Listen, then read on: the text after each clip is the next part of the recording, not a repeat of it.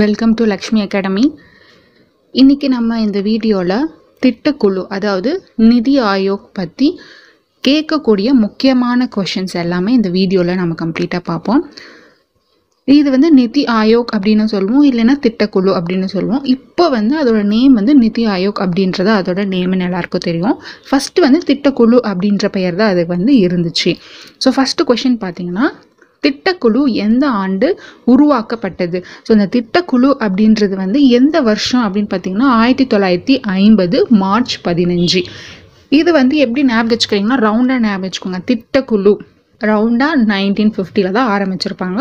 அது வந்து எக்ஸாக்டாக உங்களுக்கு தெரியணும் அப்படின்னா மார்ச் ஃபிஃப்டீன் ஏன்னா சில கேள்விகள் எப்படி கேட்பாங்கன்னா இந்த மாதம் அப்புறம் அதில் வரக்கூடிய தேதிகள் மென்ஷன் பண்ணியும் கொஷின் கேட்கறதுக்கு சான்சஸ் நிறைய இருக்குது அதனால நம்ம நைன்டீன் ஃபிஃப்டி மார்ச் ஃபிஃப்டீன் அப்படின்றத வந்து ஞாபகம் வச்சுக்கணும். சொல்லும் போதே நல்ல ரைமிங்காக இருக்குது ஞாபகம் வச்சுக்கோங்க நிதி ஆயோக் அதாவது திட்டக்குழு அப்படின்றது வந்து நைன்டீன் ஃபிஃப்டி ஓகேங்களா? இந்த திட்டக்குழு உருவாக்க பரிந்துரை செய்த கமிட்டி எது அப்படின்னு கொஷின் கேட்டிருக்காங்க. ஸோ இந்த குழு ஆரம்பிக்கணும் அப்படின்னு பரிந்துரை செஞ்சது யாருன்னா கேசி நியோகி கமிட்டி. இந்த நியோகி அப்படின்றது வந்து நிதி ஆயோக் நிதி ஆயோக் நிதி நியோகி அப்படின்ற மாதிரி ரைமிங்காக இருக்கும். ஸோ அப்படி ஞாபகம் வச்சுக்கோங்க. கேசி நியோகி கமிட்டி அப்படின்றவங்க மூலியமாக தான் இது வந்து பரிந்துரைக்கப்பட்டது. மூணாவது கொஷின் பார்த்தீங்கன்னா திட்டக்குழுவை உருவாக்கியவர் யார்? சரி பரிந்துரை பண்ணாங்க. சரி அந்த திட்டக்குழுவை யார் உருவாக்கியவர் அப்படின்னு ரொம்ப இம்பார்ட்டன்ட் கொஷின் இது. ஜவஹர்லால் நேரு தான் வந்து இதை வந்து உருவாக்கியவர். ஆனால் பரிந்துரை பண்ணவ வேறுங்க. ஓகேங்களா இது வந்து ரெண்டும் கன்ஃபியூஸ் ஆக சான்சஸ் இருக்குது அதனால் நம்ம கொஷினை நல்லா படிச்சுக்கணும். அந்த தேர்ட் கொஷின் ரொம்ப இம்பார்ட்டண்ட்டான கொஷின் திட்டக்குழு என்பது எந்த அமைப்பு? அதாவது அரசியல் அமைப்போட சேர்ந்ததா அப்படின்னு சொல்லி கேட்க சான்சஸ் இருந்தால் இது என்னன்னா ஒரு ஆலோசனை அமைப்பு மட்டும்தான். நம்ம வந்து எப் எப்போ ஆலோசனை வந்து கவர்மெண்ட்க்கு தேவைப்பட்டாலையும் இவங்களோட ஆலோசனை வந்து இருக்கும். ஆனால் இவங்க வந்து அரசியல் அமைப்போட சேர்ந்தவங்க கிடையாது. இந்த குழுவில் இருக்கிறவங்க. வந்து முக்கியமானது. அஞ்சாவது பார்த்தீங்கன்னா திட்டக்குழுவின் தலைவர் யார்? ரொம்ப இம்பார்ட்டண்ட் ஃபஸ்ட்டு பார்த்தீங்கன்னா பிரதமர் அப்படின்றவங்க தான் இதோட தலைவராக இருக்காங்க. ஸோ பிரதமர் நினச்சா இந்த குழுவை வந்து மாற்றி அமைக்கலாம். இல்லைன்னா பெயர் மாற்றம் பண்ணலாம். அந்த மாதிரி எல்லாம் உரிமைகளும் பார்த்தீங்கன்னா இதோட தலைவருக்கு தான் இருக்காங்க. அந்த தலைவர் யார் அப்படின்னு பார்த்தீங்கன்னா அந்த நாட்டோட பிரதமர் யாரோ அவங்க தான் வந்து அதோட தலைவராக இருப்பாங்க. ஆறாவது கொஷின் பாருங்கள் திட்டக்குழுவின் முதல் தலைவர். ஓகே பிரதமர் தான் தலைவர்னு ஆயிடுச்சு.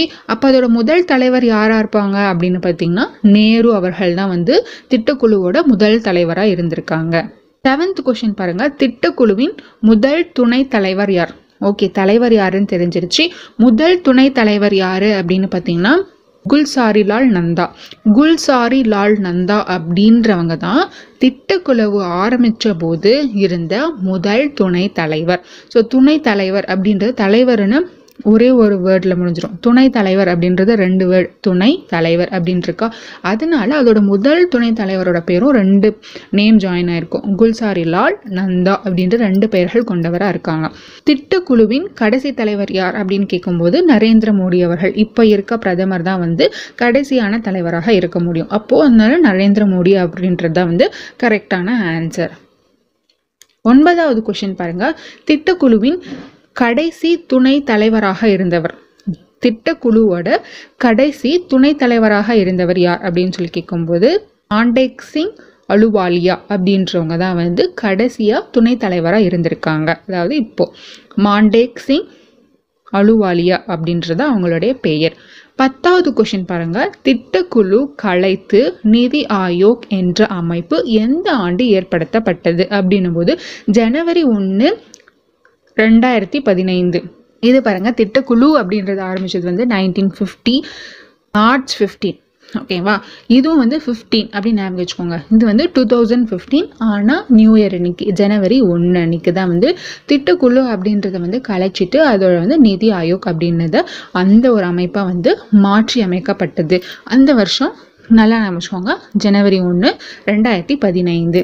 ஓகே நிதி ஆயோக்கோட தலைவர் யாராக இருக்கணும் நிதி ஆயோக்கோட தலைவரும் அவங்க தான் இருக்க முடியும். திட்டக்குழுவோட தலைவர் யாராக இருக்கணும் அவங்க தான் இவங்களும் இருக்க முடியும். ஸோ பிரதமர் அவங்க தான் வந்து நிதி ஆயோக்கோட தலைவர். நிதி ஆயோக்கின் தற்போதைய துணைத் தலைவர் யார்?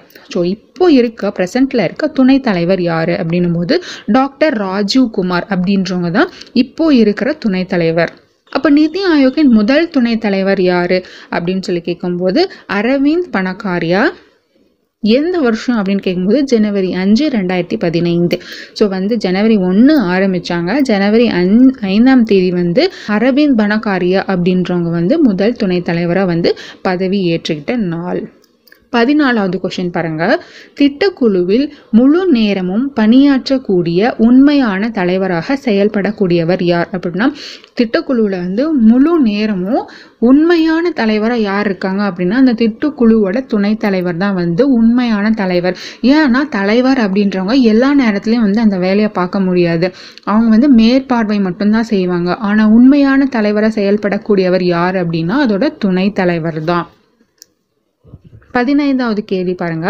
திட்டக்குழுவின் துணை தலைவரை நியமிப்பது யார்?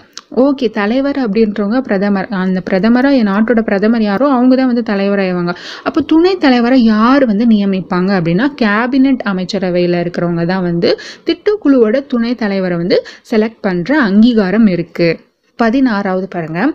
ஐந்தாண்டு திட்ட வரைவு அறிக்கையை உருவாக்குவதும் அதனை அமைச்சரவைக்கு சமர்ப்பிப்பதற்கும் தொடர்புடையவர் யார்? அப்போ வந்து இந்த ஃபைவ் இயர் பிளானை வந்து ரெடி பண்ணுறதும் அதை வந்து பார்லிமெண்ட்டுக்கு எடுத்துகிட்டு போய் சப்மிட் பண்ணுறது யார் அப்படின்னு கேட்டிங்கன்னா திட்டக்குழுவோட துணைத் தலைவர் தான். அதனால தான் அவங்க என்ன சொல்கிறாங்கன்னா ஆக்டிங் பிரசிடென்ட் அப்படின்னு சொல்லுவாங்க. அதாவது அவங்க தான் வந்து உண்மையான தலைவராக இருக்கிறாங்க. அதனால் எல்லா வேலைகளும் அவர் தான் வந்து பொறுப்பாக செய்யக்கூடியவர். பதினேழாவது கொஷின் பார்த்தீங்கன்னா திட்டக்குழுவில் இடம்பெறும் உறுப்பினர்களின் எண்ணிக்கை.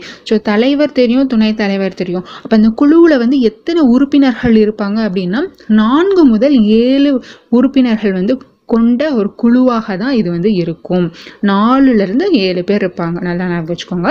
நெக்ஸ்ட் கொஷின் பார்த்தீங்கன்னா திட்டக்குழுவின் உறுப்பினர்கள் எந்த அந்தஸ்தில் இருப்பார்கள்? ஸோ இவங்களுக்கு வந்து எந்த மாதிரியான போஸ்ட் அப்படின்னு கேட்டிங்கன்னா இவங்க வந்து துணை அமைச்சர் எந்த விதமான ஒரு அந்தஸ்தில் இருக்கிறாங்களோ அதே மாதிரியான அந்தஸ்து தான் இந்த திட்டக்குழுவில் இருக்க அந்த நாலு முதல் ஏழு உறுப்பினர்களுக்கும் அதே அந்தஸ்து தான் வந்து இருக்கும். ஸோ இவங்க எல்லாம் வந்து ஈக்குவலாக இருப்பாங்க. அந்த துணை அமைச்சர்களும் திட்டக்குழுவில் இருக்க உறுப்பினர்களும் ஒரே மாதிரியான பொறுப்பில் தான் இருக்கிறார்கள்.